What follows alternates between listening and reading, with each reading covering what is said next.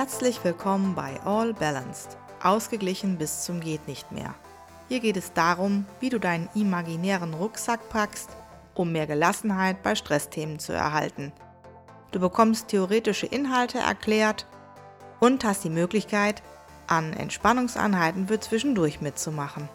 Mein Name ist Stefanie und ich bin ausgebildete Trainerin für Stressmanagement und Burnout-Prophylaxe, Entspannungstrainerin und ich bin Personal Coach. Ich begrüße dich ganz herzlich zur heutigen Folge. Schön, dass du heute wieder mit dabei bist. Heute beschäftigen wir uns mit dem theoretischen Thema, was passiert eigentlich im Körper während einer akuten Stresssituation und wie macht sich das Ganze körperlich bemerkbar. Man muss wissen, dass grundsätzlich Stress zuerst einmal gar nicht als negativ zu bewerten ist, sondern Stress ist eigentlich sogar überlebenswichtig. Aus der Urzeit her stammt noch die Kampf- oder Fluchtreaktion. Du hast sicher schon mal den Ausspruch gehört, Fight or Flight.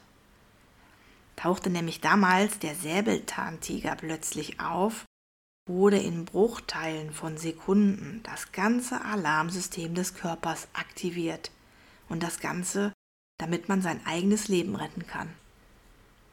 Unser sympathisches Nervensystem, was sozusagen als Gaspedal in unserem Körper dient, bereitet nämlich der Körper auf Kampf oder Flucht vor.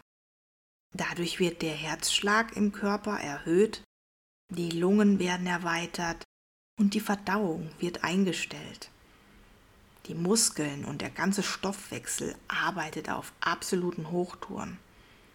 Hormone Adrenalin, Noradrenalin und Cortisol verhelfen dann dem Körper dazu, Hochleistungen erbringen zu können, indem sie ausgeschüttet werden. Und dann ist es wieder so, sobald nämlich die lebensbedrohliche Situation zu Ende ist, übernimmt das parasympathische Nervensystem wieder die Oberhand. Das ist dann also unsere sogenannte Bremsfunktion im Körper. Dann wird wieder der Blutdruck und der Puls reguliert. Die Verdauung setzt wieder ein und die Muskeln entspannen sich wieder. Man sieht, dass die Stressreaktion eine absolute Anpassungsreaktion auf eine Belastung von außen ist. Also eigentlich eine ganz gesunde Reaktion des Körpers. Und unser Organismus passt eigentlich seine Reaktion immer an auf stressauslösende Situationen. Und das Ganze, um sich physiologisch sowie psychisch weiterzuentwickeln. Es ist allerdings so, sobald eine Stresssituation langfristig bestehen bleibt und somit also chronisch wird, hat das natürlich dann negative Auswirkungen auf den ganzen Menschen und Organismus. Dauerstress und eine anhaltende Anspannungssituation führen dann zu körperlichen Symptomen.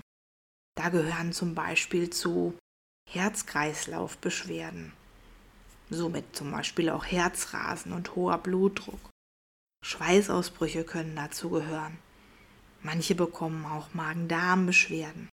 Schlafstörungen gehören dazu, Hautreizung, Infektanfälligkeiten oder auch Atemnot.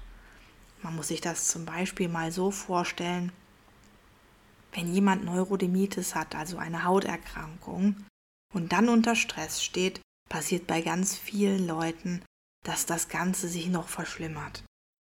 Auch muskuläre Reaktionen gehören dann dazu, zum Beispiel Verspannungen und dadurch Rücken- und Kopfschmerzen. Hast du vielleicht sogar mal bei dir selber festgestellt. Du hast Stress und dein Nacken ist total verspannt und du freust dich darauf, eine Massage wahrnehmen zu können. Manche Leute bekommen bei Dauerstress auch Muskeln zittern und Ticks oder Krampfneigungen. Nervöses Händezittern oder auch Fußwippen kann auftreten. Du siehst also, es hängt wirklich von mehreren Faktoren ab, ob endgültig dann eine Belastung zu einer Fehlbelastung führt. Vorhandene Ressourcen des einzelnen Menschen, die entscheiden schließlich darüber, ob eine Beanspruchung zu einer Belastung wird oder nur zu einer Herausforderung. Das ist wirklich abhängig vom einzelnen Individuum. Aber dazu kommen wir noch später bei einem anderen Thema. Lass mich dir mal die Stressreaktion als Dilemma der heutigen Zeit kurz erklären. Normalerweise ist es so, dass eine Stressreaktion vollständig durchläuft. Das bedeutet, wir haben als erstes die akute Alarmphase. Also eine Stresssituation taucht auf und dann stellt der Körper die Energie zur Verfügung, die er, die er benötigt. Und dafür wird ganz viel Adrenalin ausgeschüttet.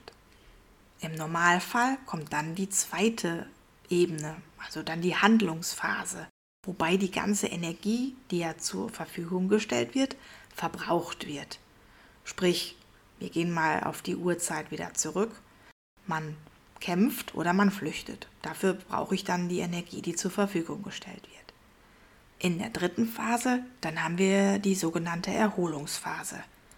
In dieser Phase kommt das Abklingen der Erregung vom Nervensystem zum Tragen und Hormonhaushalt und so weiter, Kreislauf, Stoffwechselfunktionen kommen wieder zurück in die Ruhestellung, also in die normale Regulierung. Und als Folge dessen haben wir sozusagen das Problem bewältigt, was aufgetreten ist in der Stresssituation. In der heutigen Zeit läuft das allerdings etwas anders ab. Wir haben eigentlich meistens eine unvollständige Stressreaktion.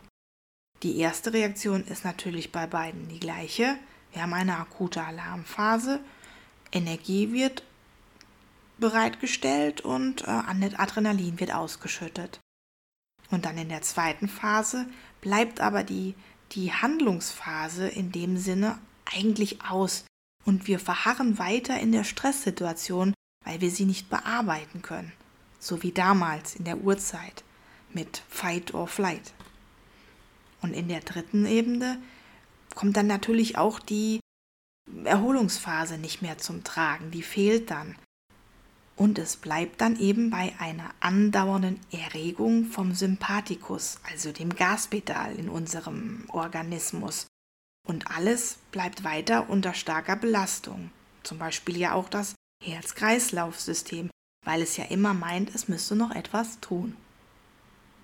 Als Folge hat das Ganze dann eben diese krankheitsfördernde Umwandlung, weil die, die Energie einfach nicht verbraucht wird. Und man kann sich logisch erklären, dass das Ganze natürlich für den Körper nicht gut ist.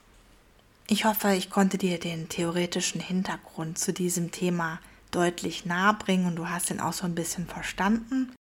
Und da das ziemlich kompakt und viel für heute war, würde ich sagen, wir setzen auch hier wieder den Punkt und machen beim nächsten Mal weiter.